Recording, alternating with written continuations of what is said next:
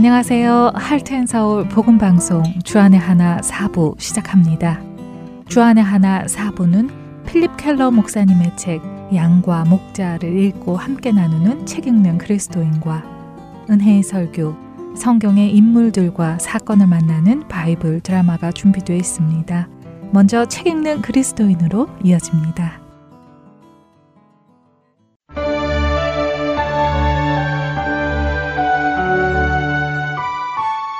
여러분 안녕하세요. 책 읽는 그리스도인 진행의 김혜나입니다. 필립 켈러가 쓴 양과 목자라는 책을 중심으로 여러분과 생각해 볼 주제들을 나누고 있습니다. 필립 켈러에 의하면 양은 습관을 따르는 동물로 유명하다고 합니다. 그래서 만일 양을 자기 마음대로 살도록 내버려 두면 양은 늘 다니는 길로만 다녀서 그 길이 움푹 다 패이도록 다닌다고 합니다. 또 같은 자리에서만 풀을 뜯어서 땅이 황폐해지게 만든다고 하네요. 지저분한 이야기이지만 오물도 늘 같은 자리에 계속해서 배설하여 금세 질병과 기생충으로 들끓게 되기도 한다고 합니다. 그래서 세계의 수많은 아름다운 농장들이 양을 잘못 관리하는 바람에 돌이킬 수 없을 정도로 황폐해진 경우도 종종 있다고 하네요. 그리고 이렇게 황폐해지는 경우는 대부분이 사꾼 목자들이 양을 관리할 때 일어난다고 합니다. 사꾼 목자들이 양들을 그냥 방목해 놓고 내버려 둠으로 해서 양들은 제멋대로 살고 결국 그렇게 목장은 황폐하게 된다고 합니다. 이렇게 양들을 자기들 마음대로 살도록 내버려 두게 되면 결국 양과 목장이 얻게 되는 것은 빈곤과 재난밖에는 없다고 합니다. 우리의 생각과는 조금 다르지요? 흔히 우리는 양은 어디서든 살 수 있을 것으로 생각하지 않나요? 푸른 초원에 자신들끼리 평화롭게 풀을 뜯으며 잘 살 것만 같습니다. 하지만 사실은 그 반대라고 하네요. 양보다 더 주의 깊은 손길과 세심한 보호가 필요한 가축은 없을 정도라고 필립 켈러는 말합니다. 이런 양의 습성과 습관 때문에 망가진 지역은 금세 피폐해지고 기생충들로 감염이 되고 결국에는 전체 양떼가 온갖 기생충과 피부병에 감염되어 야위어 가고 쇠약해져서 병들어 죽게 된다고 합니다. 이렇게 되면 결국 주인도 망하고 땅도 망하고 양도 다 망하게 된다는데요. 그렇기에 참된 목자는 양들이 습성대로 살아가지 않도록 방치하지 않는다고 합니다. 그것은 단지 양의 건강과 땅의 건강만을 위해서가 아니라 목자인 자기 자신의 명예를 위해서이기도 한다는데요. 생각해보면 그럴 것도 같습니다.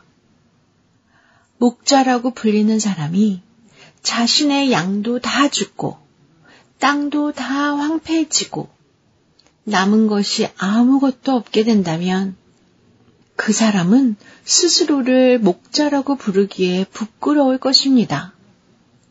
자신의 정체성이 목자라면 그 목자는 자신의 양을 잘 키워가는 것에 모든 관심이 실릴 것입니다. 목자라는 자신의 명예를 위해서라도 말이지요. 그래서 참된 목자는 양이 한 곳에 머무르지 않도록 계속해서 움직이게 하고 이동하게 한다고 합니다. 양들을 정기적으로 이 초장에서 저 초장으로, 저 초장에서 또 다른 초장으로 옮겨주며 한 곳의 땅이 다 패이도록 하지 않고 한 곳의 풀만 다 뜯어 먹어서 황량하게 만들지 않도록 한다고 합니다. 그리고 그 지역이 감염되기 전에 떠나서 양들의 건강도 지켜준다고 하네요. 선한 목자는 반드시 이것들을 자신의 계획 안에 넣어 놓고 그 계획대로 움직여 나갑니다. 이 계획을 짤 수 있는 목자는 그 지역의 지형과 목초지의 장점과 단점, 어디가 풀이 많고 어디가 적은지, 이런 모든 것에 대해 잘 알고 있어야 하며 그 지식에 따라 적절하게 행동하는 목자이겠지요. 이런 목자의 이야기를 들으시면서 선한 목자이신 우리 하나님의 모습과 좋지 않은 습관을 가진 양 같은 우리의 모습이 떠오르지 않으십니까? 미래를 생각하지 못하고 당장 눈앞에 있는 풀을 다 뜯어먹는 우둔하고 욕심 많은 양처럼 우리는 영원한 천국을 생각하지 못하고 마치 이 땅에서 천년 만년 살 것처럼 욕심을 부리며 내 앞에 놓인 모든 것들을 다 끌어모아가며 살아갑니다. 행여 다른 사람들이 내 것을 빼앗기라도 할까봐 허겁지겁 내 지경을 넓혀가는 그런 모습이 보이지 않으시나요? 그리고 늘 다니던 그 길로 다니는 양처럼 우리는 새로운 비전을 향해 우리를 이끄시는 하나님의 음성은 듣지 않고 편안한 현재에 안주하려고 합니다. 그리고 그렇게 편안함에 안주하기 시작하면 그곳에는 온갖 더러운 것들이 남기 시작하며 오염되기 시작하지요. 마태복음 17장에서 변화산에 올라가 예수님의 영광스러운 모습을 보았던 베드로는 이렇게 이야기합니다. 베드로가 예수께 여쭈어 이르되 주여 우리가 여기 있는 것이 좋사오니 만일 주께서 원하시면 내가 여기서 초막 셋을 짓되 하나는 주님을 위하여 하나는 모세를 위하여 하나는 엘리야를 위하여 하리이다. 마태복음 17장 4절이지요. 영광스러운 예수님의 모습을 보았고 모세와 엘리야의 모습도 보았으니 얼마나 좋았을까요? 저 같아도 주님, 저도 여기가 너무 좋습니다. 그냥 여기서 이대로 살게 해주세요. 라고 주님께 간청했을 것 같은데요. 하지만 주님은 그렇게 허락하지 않으셨지요. 제자들을 데리고 세상으로 다시 내려오셨습니다. 하나님은 우리가 이 땅에 사는 동안 한 곳에 안주하며 살아가도록 내버려 두시지 않습니다. 왜냐하면 그것이 우리의 영적 건강에 도움이 되지 않기 때문이지요. 우리는 다 양 같아서 그릇 행하기에 잠시라도 편안한 곳에 있게 되면 믿음의 여정을 멈추고 그곳에서 병들어가는 존재들입니다. 여러분은 안 그러신가요? 아, 참, 이렇게만 살면 좋겠다. 이런 생각을 해보지 않으셨나요? 하지만 정말 우리가 그렇게만 살면 우리는 정말 하나님만을 바라보며 하나님만을 즐거워하며 하나님께 집중하며 살아갈까요? 우리 스스로가 우리 자신을 잘 알듯이 우리는 결코 편안함 속에서 주님을 찾는 사람들이 아닙니다. 오히려 주님을 잊어버리는 사람들이지요. 배부르고 따뜻하고 편안하면 하나님의 필요를 느끼지 못하는 죄성을 가진 우리이기 때문입니다. 하나님께서는 편안하고 안락한 곳에 머물려 하는 우리를 일으켜 세우시고 다음 단계로 몰고 가십니다. 왜냐하면 우리를 향한 하나님의 목적은 이 땅에서 편안하게 살다가 천국으로 옮겨가는 것이 아니라 이 땅에서 살아가며 성화의 과정을 통해 그리스도의 장성한 분량에 충만한 데까지 자라나는 것이기 때문입니다. 이것이 바로 의의 길, 곧 바른 길, 고든 길인 것입니다. 주님은 이렇게 우리를 옳은 길, 의의 길로 인도하십니다. 그런데 왜 우리를 의의 길로 인도하신다고 하십니까? 시편 23편 3절은 하나님께서 자기 이름을 위하여 우리를 의의 길로 인도하신다고 하십니다. 목자가 자신의 명예를 위해 양들을 잘 보살피듯 사랑의 하나님은 하나님의 그 이름을 위하여 우리를 인도하십니다. 하나님의 긍휼을 받는 것, 하나님의 은혜를 받는 것, 이 모든 것은 우리에게 그럴 만한 자격이 있거나 우리가 행한 어떤 선한 일에 대한 대가도 아닙니다. 그것은 하나님께서 스스로 이스라엘과 하신 약속을 기억하시기에 약속을 지키지 않으시는 하나님이라는 오명이 생기지 않기 위함입니다. 하나님은 자신의 그 이름을 위하여 우리를 오늘도 의의 길로 인도하십니다. 그것이 하나님의 이름이 높임을 받는 것이며 하나님의 영광이 드러나는 것이기에 그렇습니다. 하나님이 우리를 한 자리에 안주하게 하지 않으시는 이유는 그분의 이름을 위함이며 동시에 우리를 위함이십니다. 그 사실을 알고 그분의 인도함을 따라 살아가는 우리가 되기를 소망하며 책 읽는 그리스도인 여기서 마칩니다. 다음 시간에 뵙겠습니다. 안녕히 계세요.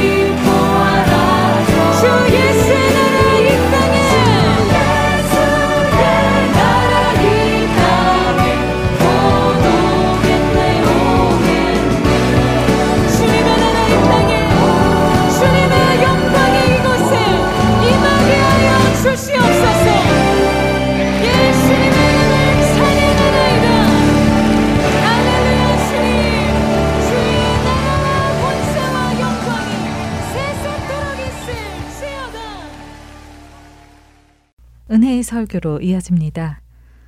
오늘은 일리노이주 그레이스 레이크 코너스톤 장로교회 김영목 목사님께서 빌립보서 1장 12절에서 18절을 본문으로 고난은 도리어 은혜가 되어 라는 제목의 말씀 전해 주십니다. 은혜의 시간 되시길 바랍니다. 우리의 삶은요, 우리에게 찾아왔던 고난이 고난으로 끝나지 않고 놀랍게 그 고난이 우리의 삶에 생각하지도 않았던 복으로 사용되는 것이 있어요. 뭐 이미 우리가 잘 아는 사자성어에도 전화위복이라는 말이 있죠. 진짜 우리 인생에 그런 일들이 많이 일어나다 보니까 그런 말이 있을 거예요. 혹은 반하위복이라고도 우리가 얘기합니다. 분명히 나에게 일어난 어려움인데 시간이 지나고 가면서 봤더니 그 어려움이 오히려 나를 성장시켰고 눈물을 흘리면서 보냈던 그런 시간들인데 지나고 봤더니 그 시간이 지금의 나를 만들어 주었고 정말 말도 안 되게 괴롭고 어려웠던 그 시간들을 보내고 왔는데 그 나에게 있어서는 고통스러운 그 터널을 다 지나고 봤더니 놀랍게 내 삶에 정말 복처럼 변화되어 있는 것들을 경험하게 된다라는 거죠. 저는 오늘 좀 이 얘기를 좀 우리 성도님들하고 같이 나눠보고 싶어요. 근데 때로는 우리 가운데요, 이민자로서 살아가면서 정말 괴로운 그런 시간들을 보내시는 분도 있고요. 외로운 시간들을 보내시는 분들도 있고, 고난의 터널을 통과하고 계시는 분들도 있어요. 근데 문제는 그 터널이 언제 끝날지 끝이 보이지 않는 터널을 지날 때 사람이 정말 미치는 거예요. 괴로운 거예요. 아, 도대체 언제까지 이런 날들이 계속돼야 하나? 벗어날 수도 없고 도망칠 수도 없고 괴로움이 계속되어 가는 그 상황 가운데 어떻게 내 삶을 해석해야 나가야 하는가 하는 오늘 그 이야기에 대해서 살펴보려고요. 여러분 어쨌든 인생은 결국 해석하는 거에 따라서 그 삶이 완전히 달라지기 마련입니다. 그렇다면 그래도 이 세상을 살아가는 많은 사람 중에 우리는 이 세상을 창조하신 하나님이 계시고 지금도 이 세상과 우리의 삶을 붙들고 인도해 가시는 하나님이 계시다라면 지금 내가 당하고 있는 이 고난을, 이 어려움을 내가 어떻게 이해할 것인가에 대해서 성경이 우리에게 가르쳐 주는 그런 관점들을 한번 좀 함께 오늘 말씀을 통해서 살펴보려고 하는 것이죠. 오늘 본문을 기록했던 이 바울이라는 사람은 지금 감옥에 갇혀 있습니다. 여러분, 감옥이라는 곳이 뭐 가보신 분들은 뭐 들어가신 게 아니라 실제로 뭐 어느 일이 있어서 뭐 TV를 통해서 보시든지 방문하셨던 경우 있으신지 모르겠지만 정말 말 그대로 사람이 지낼 만한 공간은 아니죠. 행복한 공간이라기보다는 암울하고 우울한 장소입니다. 가면 너무나도 이 곰팡이 냄새가 이렇게 나 있고 음식이라는 게요. 빵이 나오는데 뭐 그게 뭐 맛있는 빵이겠습니까? 다 돌처럼 딱딱한 빵들이 나왔을 테고 뭐 숲이 나온다 한들 뭐 따뜻한 뭐 숲이겠어요? 정말 죽같이 먹기 힘든 그런 죽이 나오는 그런 장소가 이 감옥이죠. 사도 바울이 지금 이런 감옥에서요, 쇠사슬에 묶여서 묶인 채 지금 지내고 있는 것을 보게 됩니다. 아, 지금 사도 바울이 말하는 거예요. 여러분, 제가 여러분들, 감옥에 있지만 여러분들을 좀 초대했습니다. 그러니까 이 당시에 1세기의 감옥은 오늘 우리가 생각하는 그런 구치소, 그런 감옥이 아니라 얼마든지 사람을 우리 집에 초대해서 만날 수는 있는 그런 자유가 있었어요. 하지만 이제, 사도 바울은 쇠사슬에 매어서 나갈 수가 없는 거죠. 그러니까 사람들을 불러가지고 내가 이렇게 묶인 이유가 이스라엘의 소망, 즉 예수 그리스도께서 십자가에 달려 죽으시고 나의 죄를 위하여서 십자가에 지셨고 그가 장사 지낸 지 3일 만에 다시 부활하셨고 그 예수 그리스도의 부활로 말미암아 이제 우리들도 이 세상 마지막 날에 예수 그리스도를 나의 구주로 영접하는 모든 사람들도 함께 부활할 것이라는 그 소망으로 말미암아 내가 지금 쇠사슬에 여러분 메인바 되었습니다라고 말하는 거죠. 근데 이 당시에 사도 바울의 여러분 위치는 어떠냐면요. 기독교 가운데 있어서 군대로 따지면 총사령관 중 한 사람이에요. 사도 베드로가 뭐 거의 뭐 육군 참모총장 같은 위치에 있다면 지금 또 다른 의미에서 사령관의 역할을 하고 있는 사람이 사도 바울이거든요. 여러분 군대에서요 대장이 붙잡히면 전쟁은 이미 끝난 거예요. 그리고 사기가 엄청 떨어지기 마련이에요.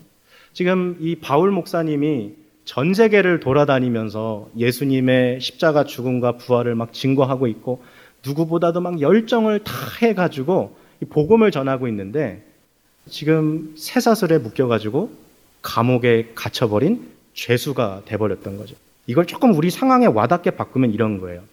여러분 우리가요 어떤 그 소규모 비즈니스를 운영하고 있는 사장님이라고 생각해 보세요. 나름 내가 CEO예요. 근데 우리 가게에 어느 손님이 찾아왔는데 어처구니 없는 일이 우리 가게에서 벌어졌어요. 넘어졌거나 아니면 손님이 뭐 하다가 크게 다쳐가지고 미국은 클레임하는 걸로 이 클레임하는 나라잖아요. 별것도 아닌 거 가지고 그거 가지고 고객이 나한테 이제 그 변호사를 대동해서 큰 클레임을 걸었는데 가게 운영을 할 수가 없게 됐어요 법적으로. 얼마나 기가 막힌 상황입니까? 지금 생계가 안 되는 거죠. 어, 먹고 살아야 되는데. 지금 그런 느낌인 거예요. 다른 한편으로는요. 열심히 지금 하루하루를 살아가고 있는데 갑자기 어느 날 일어났는데 머리가 띵하고 갑자기 이렇게 메스꺼움이 있어가지고 병원에 찾아가 봤더니 막 천청병력의 소리를 의사가 들려주는 거예요. 암 3기입니다. 아, 지금 내가 남들보다도 정말 쉴 날도 안 쉬고 열심히 살아왔는데 갑작스럽게 이렇게 암이라는 것을 선고받았고 또 다르게 말하면 너무나도 행복하게 잘 지내고 있었던 어느 날에 내 가정에 어떤 불화가 생겨나거나 아니면 개인적인 나의 어떤 갈등과 진로에 대한 문제 때문에 고민하면서 어려운데 내가 책임져야 될 사람들이 너무 많다 보니까 떠날 수도 없고 버릴 수도 없고 어떻게 하지 못해서 막 그 힘들어하고 끙끙거리고 있는 그 한 사람을 여러분 생각해 보세요. 지금 바울의 심정이 그럴 수 있잖아요. 너무 열심히 살아왔어요. 복음을 위해서 풀타임 사역자로서 누가 나한테 돈 주는 것도 아니에요. 사비로 텐트 만드는 일을 해가면서 예수 그리스도의 십자가의 죽음과 부활에 대해서 막 증거했거든요. 근데 그 결과가 뭐였냐면 감옥에 갇혀서 쇠사슬에 묶여 있었던 거였어요. 여러분 혹시 오늘 이 자리에 계신 우리 성도님들 가운데 살아가면서 내가 하나님은 믿지만 하나님이란 분이 살아계시다는 것을 내가 믿지만 지금 내가 당하고 있는 이런 실존적인 고통의 문제 때문에 하나님이 나와 함께 하신다라는 것을 믿지 못하는 분 혹시 계십니까? 왠지 하나님을 생각하면 교회에서는 좋으신 하나님, 좋으신 하나님이라 부르지만 내신 남에게 말하면 신앙이 나쁜 것처럼 같아서 말은 못하지만 하나님은 나한테 무관심하신 것 같아. 하나님이 정말 살아계시다면 내 인생이 이렇게까지 꼬일 수 있을까? 하나님이 정말 살아계시고 역사하신다면 내 삶에 이러한 고난이 정말 가능할까라는 의심과 또한 어떻게 보면 하나님에 대한 원망으로 지금 신앙생활하고 계신 분들이 있다면 오늘 말씀은 바로 여러분들을 향한 말씀입니다. 하나님 왜 나를 이런 환경에 버려두셨어요? 하나님 왜 당장 저를 이 힘든 상황에서 꺼내주지 않으십니까? 왜 하나님 나는 죽을 만큼 힘든 이런 하루가 하루가 멀다 하고 고통당하고 있는데 하나님 왜 이렇게 나한테 무관심하세요? 라고 하나님을 향해서 그렇게 외치는 그리스도인들이 의외로 많다는 거예요. 근데 한 가지 제가 흥미롭게 발견한 거는요. 이처럼 하나님을 향해서 원망과 불평을 하는 사람치고 하나님 앞에 진중하게 물어보는 경우를 찾아보기가 힘든다는 거예요. 즉, 하나님 앞에 조용하게 나아가서 하나님, 저에게 왜 이런 고통이 찾아왔을까요? 혹시 하나님 이 시간들을 통해서 저에게 특별히 하고 싶은 말씀이 주님 있으십니까? 혹시 제가 저지른 어떠한 죄 때문에, 잘못 때문에 그걸 회개하라고 하나님 앞에서 지금 나를 부르시는 것은 아닙니까? 라고 물어보지 않는다라는 거예요. 반대로 오히려 하나님, I did my part. 난 내가 할 일 다 했어요. 근데 왜 하나님은 하나님 할 일 안 하세요? 왜 나를 이렇게 돌봐줄 생각도 안 하고 계세요? 라고 하나님을 향하여서 마치 직무유기자처럼 하나님이 약속을 지키지 않는 거짓말쟁이 하나님처럼 생각하는 경우들이 너무 많다는 거예요. 그러나 우리가 한 가지 깨달아야 할 것은 고난이라는 것은 하나님께서 우리의 삶에 말씀하시는 확성기와도 같습니다. 즉 우리가 평상시에 하나님의 말씀을 잘 듣지 않고 그냥 내 뜻대로 바쁘게 숨가쁘게 하루하루 이렇게 치열하게 나름대로 살아가는데 하나님이 정말 원하시는 것은 우리와 함께 친밀한 관계를 보내기를 원하시는 거거든요. 여러분 결혼해서 부부가 함께 같이 한 집에서 살고 있는데 남편이 월요일부터 주일까지 월화 수목 금토 주일까지 퇴근도 안 하고 맨날 일만 한다고 생각해 보세요. 아, 너무 좋아요? 집에 안 오니까? 네. 결혼 생활이 아니죠. 네. 그건 진짜 결혼이 아니죠.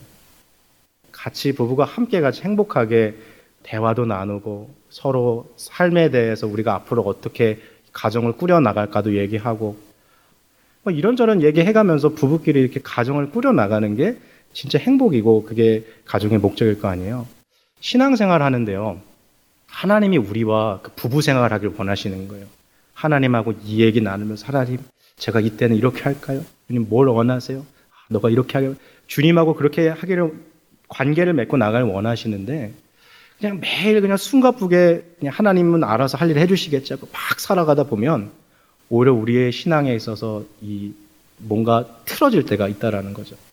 그래서 부부 생활 가운데 가끔 이렇게 좀 트러블이 있으신 분들을 보면 저한테 오셔서 이렇게 말할 때가 있어요. 아, 목사님, 저는 제 할 일 정말 다 했어요. 제가 할 일 정말 성실하게 다 했어요. 그리고 나도 그 사람은 자기 할 일 다 할 거라고 그걸 생각하고 그냥 이민 생활을 정말 숨가쁘게 5년, 10년 그렇게 살아왔어요. 근데 뭔가 돌아보니까 이 부부 관계 자꾸 트러블이 있는 거예요. 뭐가 문제예요? 앞만 보고 달린 거죠. 가끔은 옆을 보고. 아니, 오히려 더 자주 옆을 보고 함께 같이 나 혼자 열 걸음 막 나가는 게 아니라 한 발자국만 내가 간다 해도 이 옆에 있는 사람하고 같이 갈 수 있도록 그 발자국을, 발걸음을 맞춰가는 것이 중요한 거잖아요. 신앙생활도 마찬가지예요. 하나님 계시니까 하나님 일 하시겠지 하고 내일 막 열심히 살아가는 것이 신앙이 아니라 한 발자국 나아가면서 주님, 저 지금 주님하고 함께 걷고 있습니까? 이게 정말 주님이 내게 말씀하시는 길 맞습니까? 하나님 함께 하십니까? 물어보면서 주님하고 함께 가는 것을 살펴보는 거죠. 근데 그렇지 않을 때에 관계가 이렇게 틀어질 때에 여러분 자부이 생기는 것처럼요. 고난은 때로는 하나님께서 우리에게 말씀하시는 확성기 같아요. 얘야, 너 잠깐만 일로 와라. 너 나랑 좀 얘기 좀 하자. 그래서 고난의 때 왜 하나님, 왜 내게 무관심하세요? 이게 아니라 오히려 하나님 앞에 나아가서 주님, 저한테 혹시 하시고 싶은 말씀이 있으십니까? 제 삶 가운데 좀 바꿔야 되고 변화시켜야 될 것이 있습니까? 주님 앞에 물어볼 수 있어야 하는 것이죠. 성경 속에 수많은 사람들도 고난을 당하고 고통을 당하고 그들의 인생의 어둠의 터널을 통과했어요. 여러분 그리스도인이 된다 그래서 예수 믿는다 그래서 고난이 없는 것은 아니에요. 근데 제가 가끔 신앙 상담하다 보면 또 이런 분들도 계세요. 목사님, 하나님은요 저를요 미워하시는 것 같아요. 왜요? 왜 그렇게 생각하세요?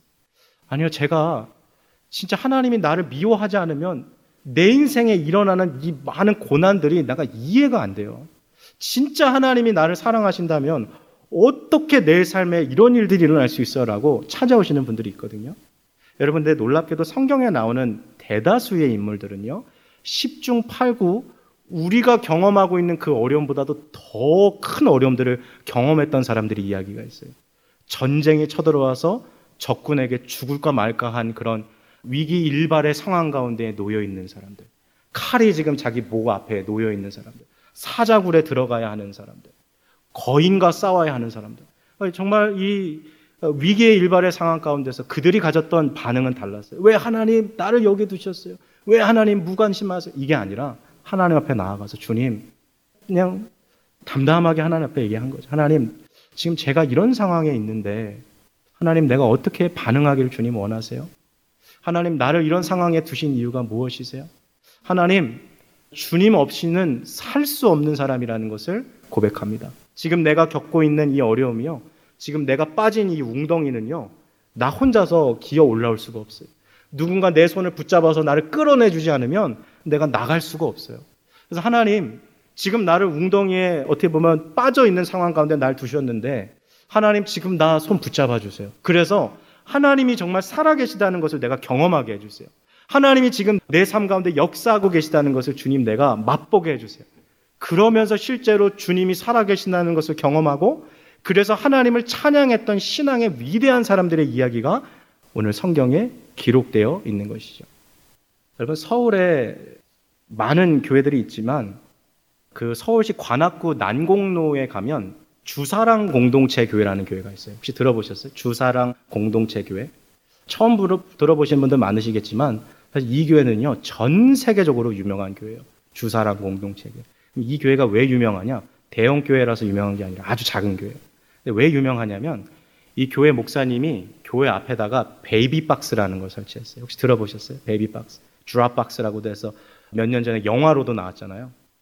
여기 미국에서도 여러 곳에서 상영했는데 한국의 그 10대, 20대 그 미혼모들이 아이를 임신했는데 출산해서 애를 기를 자신이 없는 거예요. 한국은 유교 문화잖아요. 미혼모에다가 10대 청소년이 임신했다 그러니까 부끄러워서 부모한테도 말 못하는 거예요. 그래서 화장실에서 혼자서 애를 낳았던 그 청소년들이 검정색 비닐봉지에다가 그 갓 태어난 애를 탯줄도 안 자른 애를 담아가지고 그걸 쓰레기통에 버리고 도망가는 사람도 있고 의류함에 던지고 가는 사람도 있고 야산에 가서 그걸 묻고 오는 사람도 있고 이게 한국의 현실이에요. 그래서 이 주사랑 공동체 교회 이종락 목사님이 어느 날 교회에서 이렇게 기도하고 있는데 자꾸 아이들 울음소리가 자기에게 들리는 거예요. 왜 하나님이 나한테 이걸 들려주시나. 그래가지고 고민 끝에 아, 내가 얘네를 좀 살려야겠다 해가지고 이 베이비 박스를 교회에 만들었어요. 그래서 혹시라도 미혼모들이나 이 젊은 자녀들이 혹시라도 애를 봉지에 싸서 버려서 죽일 거면 여기 갖다 넣어라. 우리가 키우겠다. 지금까지도 얼마나 많은 애들을 구했는지 몰라요. 한국에서 매년 버려지는 애들이요. 몇백 명이 아니라 몇천 명이에요. 이게 죽어가는 애들이. 그러니까 수많은 애들을 살리는 거죠. 근데 제가 오늘 얘기하고 싶은 거는 이 교회에 대한 이야기가 아니라 이 사역을 했던 이종락 목사님 그 분에 대한 이야기를 하고 싶어요. 여러분 이분은요 처음부터 예수 믿었던 분이 아니에요. 오히려 예수 믿는 집하고는 완전히 거리가 먼 집안이었어요. 어, 린 시절에 태어나 보니까 자기 아버지가요 동네 유지예요. 논과 밭이 시골에서 제일 많이 갖고 있어요. 그리고 이제 그 예전에는 그 정미소 같은 거를 가게 그 어떤 개인이 운영하는 분들도 있었거든요. 그런 것도 이제 쌀 깎는 것도 운영하고 집에 머슴도 3명 정도 둘 정도로 아주 부유한 집안의 사람이었어요.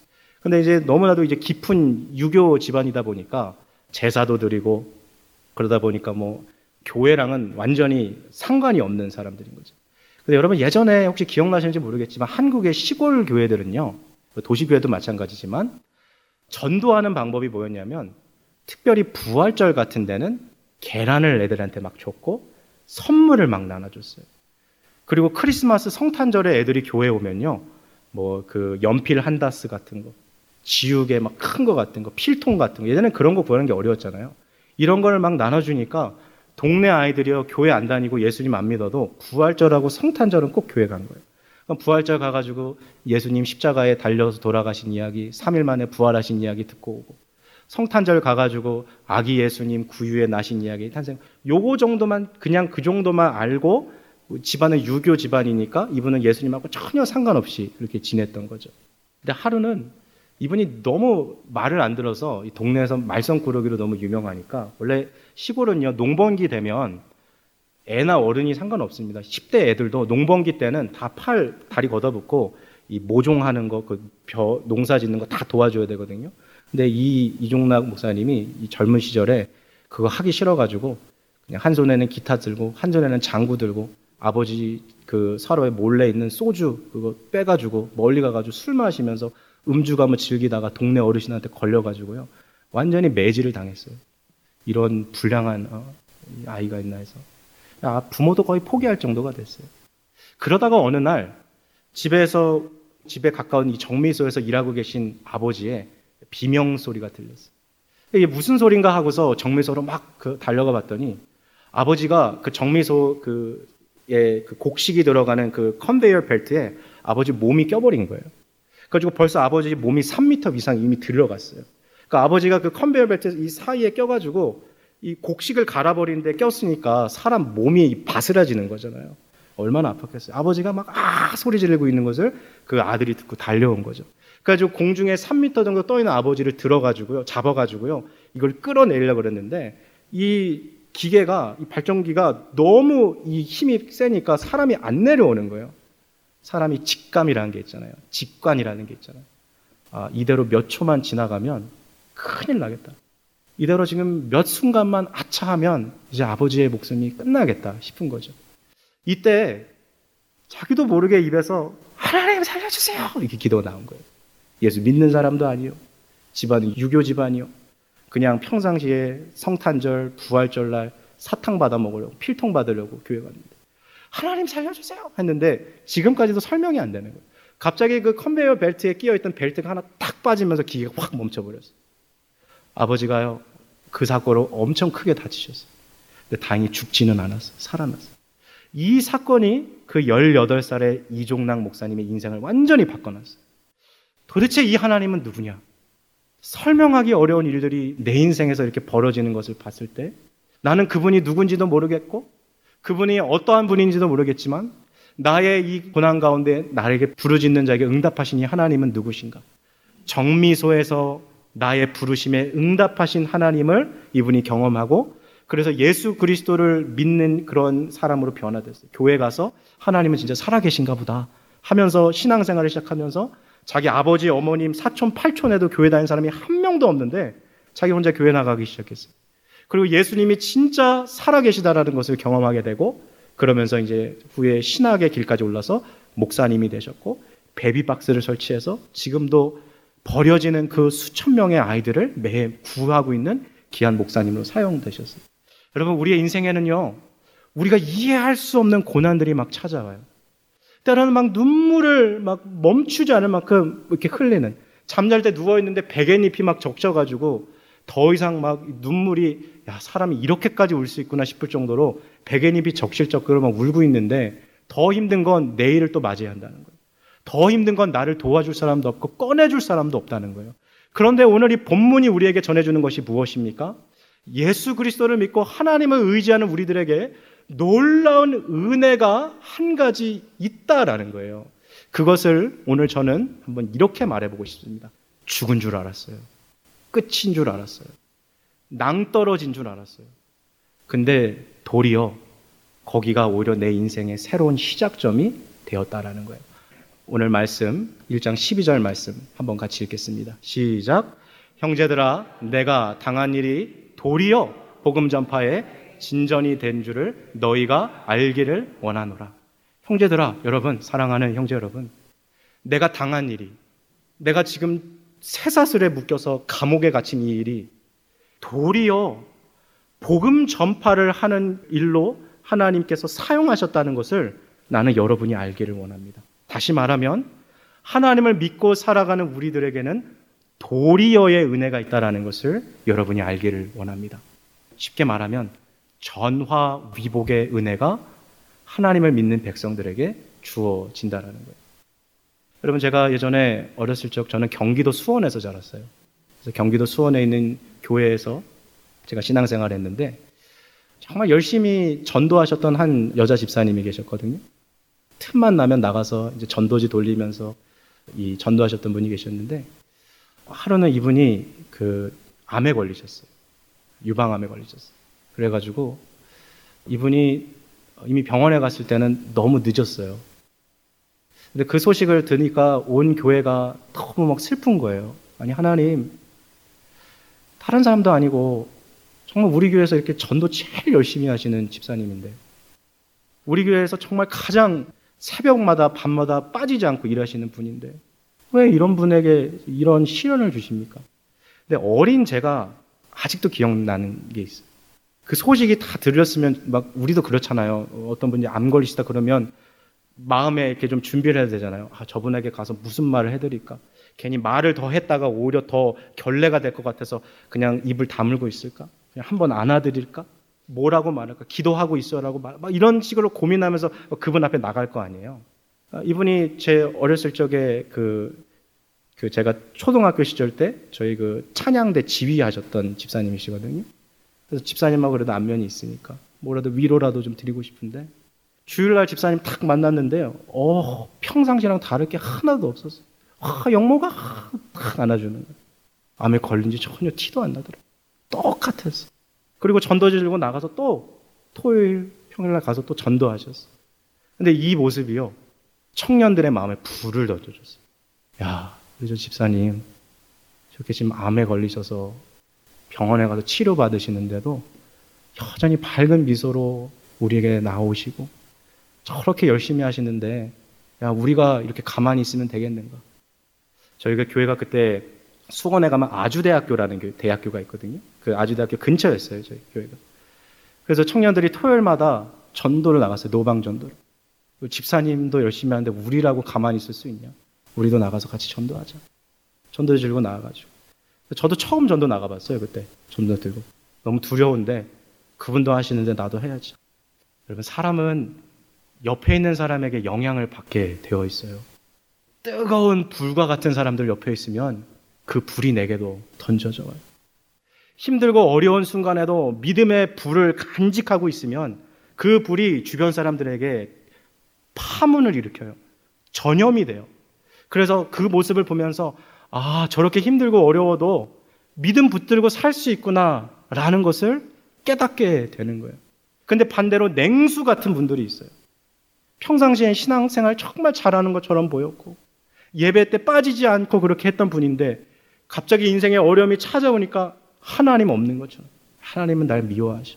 하나님은 나한테 아무런 것도 해주신 것이 없어. 난 내가 할 일 다 했는데 이게 뭐야? 신앙생활 열심히 한 결과가 이거야? 냉수 같은 사람들이죠. 물론 사람은 얼마든지 그렇게 낙심할 수 있어요. 사람이기 때문에 얼마든지 그럴 수 있어요. 하지만 오늘 우리에게 도리어의 은혜가 있다라는 것을 여러분 잊지 않았으면 좋겠어요. 인생이 그냥 고난이 펼쳐지면 이게 전부인 것 같지만 그렇지 않다라는 거예요. 내가 생각하지 못하고 내가 예상하지 못했던 인생의 놀라운 은혜들이 내 주변 가운데 지금도 미치고 있다라는 것을 여러분 기억했으면 좋겠어요. 여러분 누군가는 우리가 당한 어려움을 보면서 쌤통이다. 고소하다라고 말하는 사람도 있었을 거예요. 사도 바울도 그랬어요. 오늘 본문 보니까. 그가 감옥에 갇혀 있는 것을 보고서 야, 이거 봐. 저 사람은 하나님의 사람이 아니야. 하나님의 종이 아니야. 저 사람 저렇게 잘못된 거 봐. 저 사람 하나님이 인정하는 사람 아니야. 얼마나 이 사람들이 사도 바울을 괴롭혔는지 몰라요. 빌리포서 1장 17절 말씀 한번 보여주시겠어요? 그들은 나의 매임에 괴로움을 더하게 할 줄로 생각하여 순수하지 못하게 다툼으로 그리스도를 전파.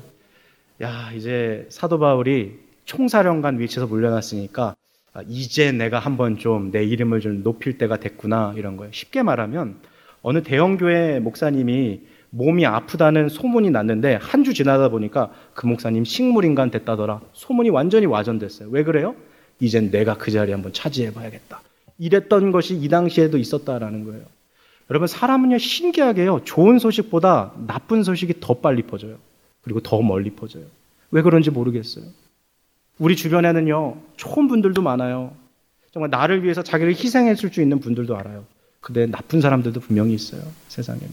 내가 넘어지면, 내가 다치면 쌤통이다 하는 사람들이 분명히 있어요. 근데 오늘 사도 바울의 반응은 무엇이었어요? 이런 거에 개의치 않았다라는 거예요. 그래서 저는 오늘 이 자리에 계신 우리 성도 여러분한테 좀 이 얘기를 말씀드리고 싶어요. 여러분, 주머니를 하나 좀 준비하십시오. 주머니. 실제로 무슨 천으로 짠 주머니가 아니라요. 보이지 않는 마음의 주머니예요. 근데 그 주머니가 어떤 주머니냐면요. 구멍 뚫린 주머니를 좀 하나 준비하세요. 늘 내 마음에 구멍 뚫린 주머니. 그래서 누군가 나에 대해서 이렇게 비판하잖아요. 그 비판을 딱 들어봤더니 정당한 비판이면 내가 그거 받고 내 연약함 고쳐 나가면 돼요. 정당한 비판이니까. 그래, 뭐, 맞는 말이니까. 근데 만일 상대방이 나에게 주는 그 비판이 부당한 비판이잖아요? 그러면 어디에다가 넣으면 돼요? 주머니인데 무슨 주머니요? 구멍 뚫린 주머니에다 그거 넣으세요. 다시 말하면 그거 연연하고 살아가지 마세요.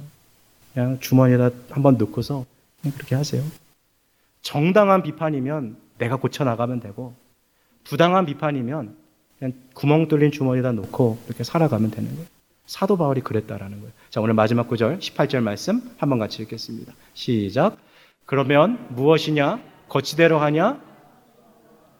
무슨 방도라든지 전파되는 것은 그리스도니 이로써 나는 기뻐하고 또한 기뻐하리라.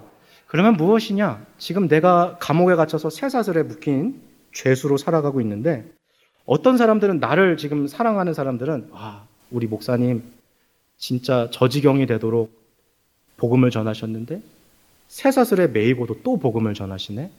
야, 우리도 열심히 하자. 이런 사람들이 있었고 또 한쪽에서는 쌤통이다. 아이 고소하다. 이참에 내가 사도 바울을 이 어, 이름을 없애버리고 내가 저 위치에 올라가야지. 자기를 짓누르는 사람도 있었거든요. 근데 사도 바울이 가만히 보니까 뭘 깨닫게 됐냐면 아하 이 모든 상황 가운데서도 하나님의 뜻은 이루어지는구나. 이걸 발견한 거예요.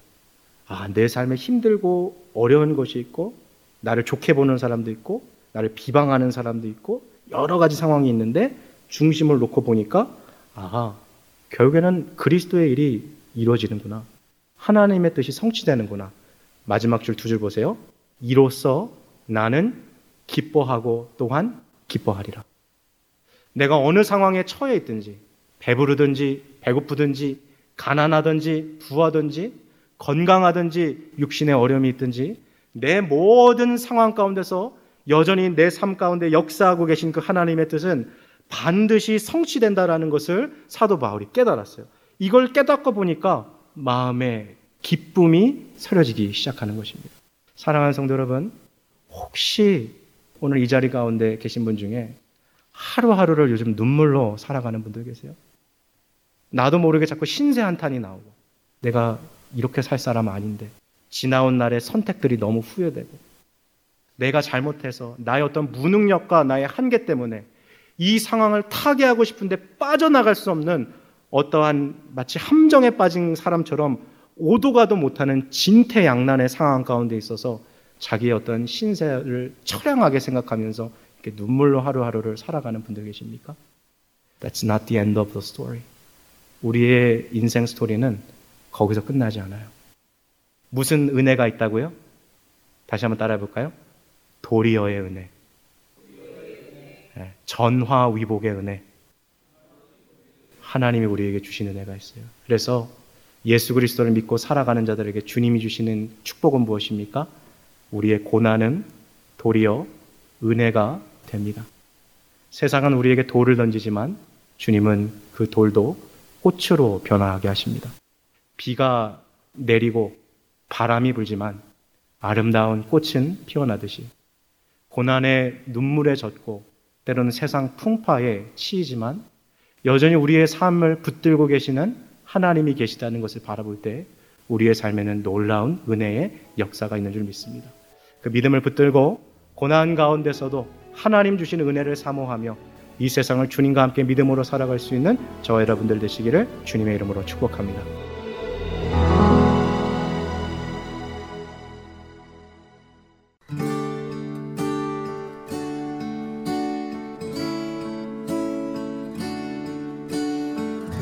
주님 그 광대하신 주님이 바로 내 삶을 다스리시는 줄 믿습니다. 오늘 이 시간 우리를 다스려 주옵소서. 우리의 삶이 주님께 속한 삶임을 고백하오니 주님 우리를 인도하여 주옵소서.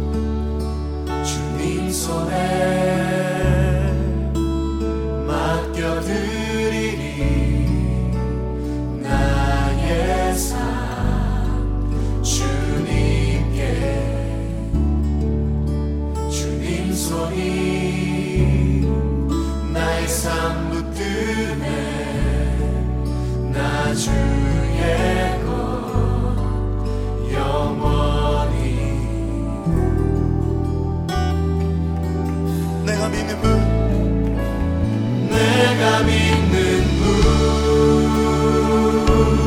예수. 내가 속한 분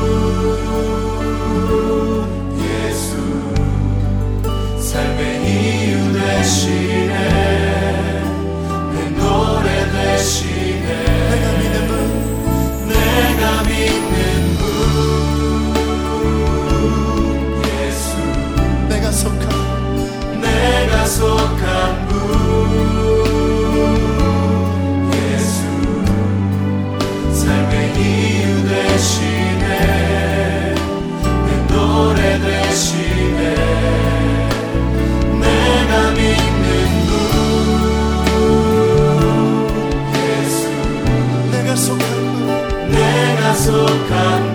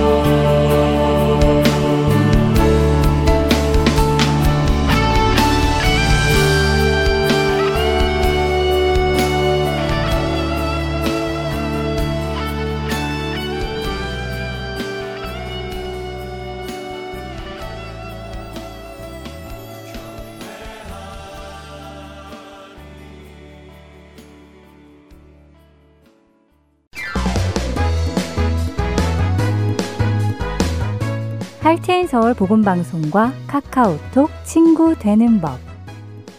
카카오톡을 여시고 아이디 찾기를 누르신 후 602-866-8999를 검색하시면 할테인 서울 복음방송과 카톡 친구가 되실 수 있습니다.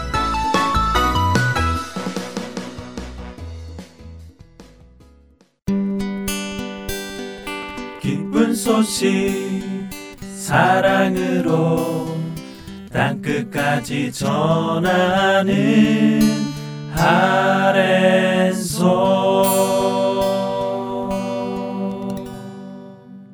성경 속의 인물들과 사건을 만나는 바이블 드라마로 이어집니다.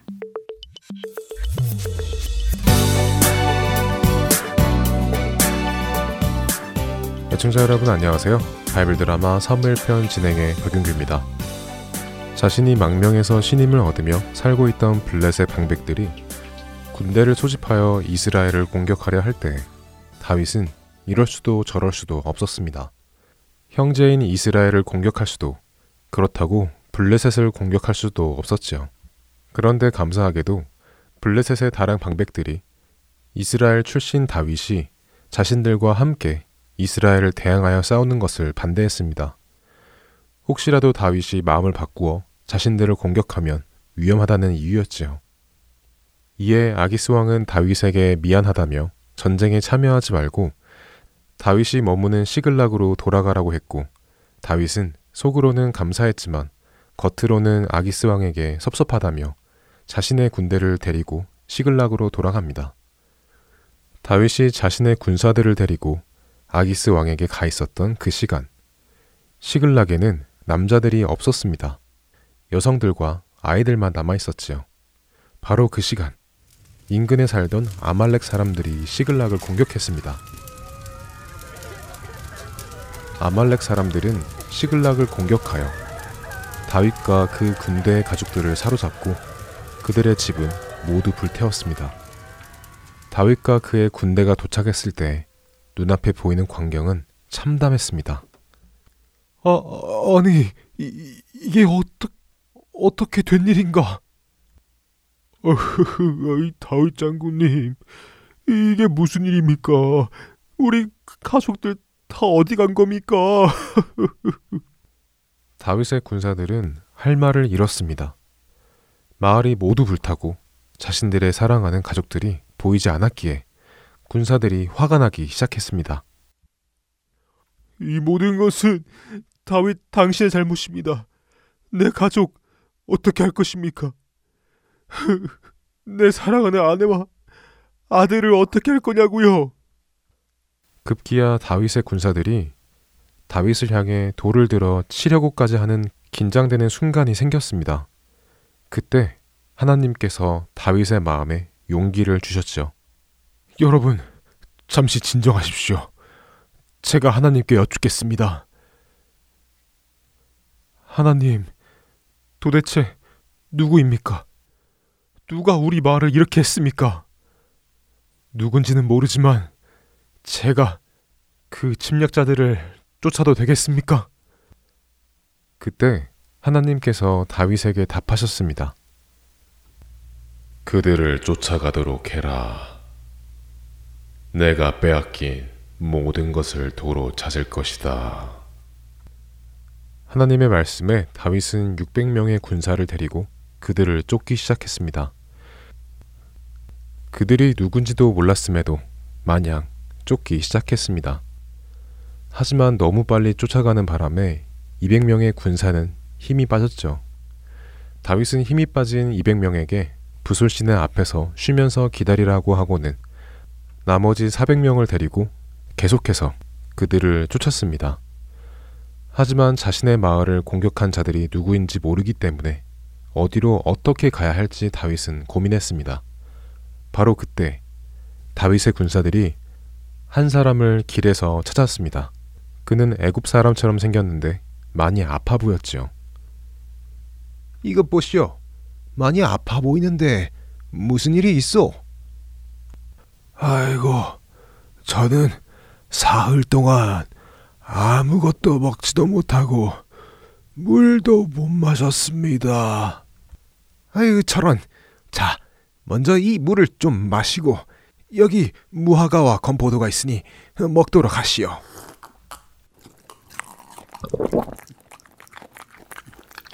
다윗의 군인들에게 물과 음식을 얻어먹은 애굽 사람은 금세 힘을 얻고 정신을 차렸습니다. 정신을 차린 그 사람에게 다윗이 물었지요. 그래, 어쩌다가 이곳에 이렇게 혼자 있게 된 것이오? 네, 저는 애굽 사람입니다만 아말렉 사람의 종이 되었지요. 그런데 제가 병이 들자 저의 주인이 3일 전에 이 길을 지나가다 저를 여기다 버리고 가버렸습니다. 그런데 이렇게 버림받은 저를 살려주시니 감사합니다. 어디를 다녀오던 길이었소? 네, 저희 주인과 그 아말렉 사람들이 네겝에 있는 여러 마을을 공격하고 시글락을 불태우고 가던 중이었습니다. 음, 그럼 아말렉 사람들이 우리 시글락을 공격하여 불태우고 우리 가족들을 사로잡아 간 것이군. 자네, 그들이 어디로 갔는지 말해줄 수 있는가? 네, 아, 이 시글락의 주민이셨군요. 죄, 죄송하게 되었네요. 그 부디 제 목숨을 살려주시고 저를 저희 주인에게 돌려보내지 않으시겠다고 맹세하신다면 제가 아말렉 군대가 있는 곳으로 모시고 가겠습니다.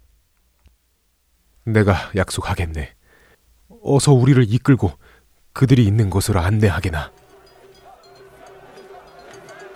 이렇게 하여 길에서 우연히 만난 아말렉에 버림받은 종이 다윗과 그의 군사를 이끌고 아말렉 군대가 모여 있는 곳으로 가게 되었습니다.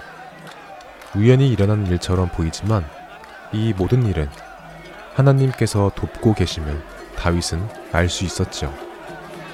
애굽인이 인도한 곳에 가보니 아말렉 사람들이 여기저기 흩어져서 승리의 기쁨에 도취되어 흥청망청 잔치를 벌이고 있었습니다. 음, 이놈들 아주 신이 났군. 오늘 내가 하나님의 이름으로 너희를 심판하겠다. 바이블 드라마 3월편 다음 시간에 뵙겠습니다. 안녕히 계세요.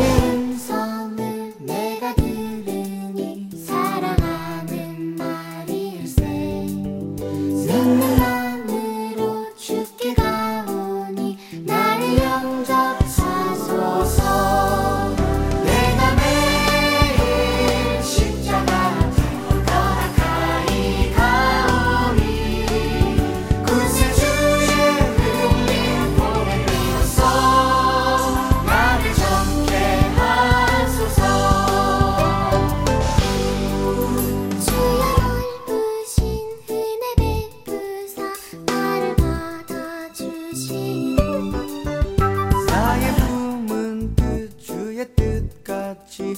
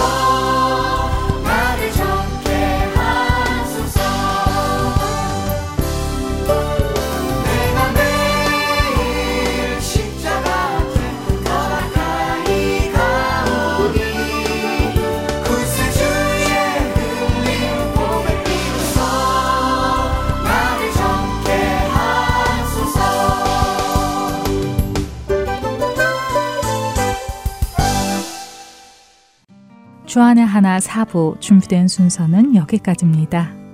은혜와 진리 위에 경고히 서서 그리스도의 빛과 향기를 전하는 매일 매 순간이 되시기를 소망하며 오늘은 여기서 마치겠습니다. 다음 시간까지 안녕히 계세요. 고맙습니다.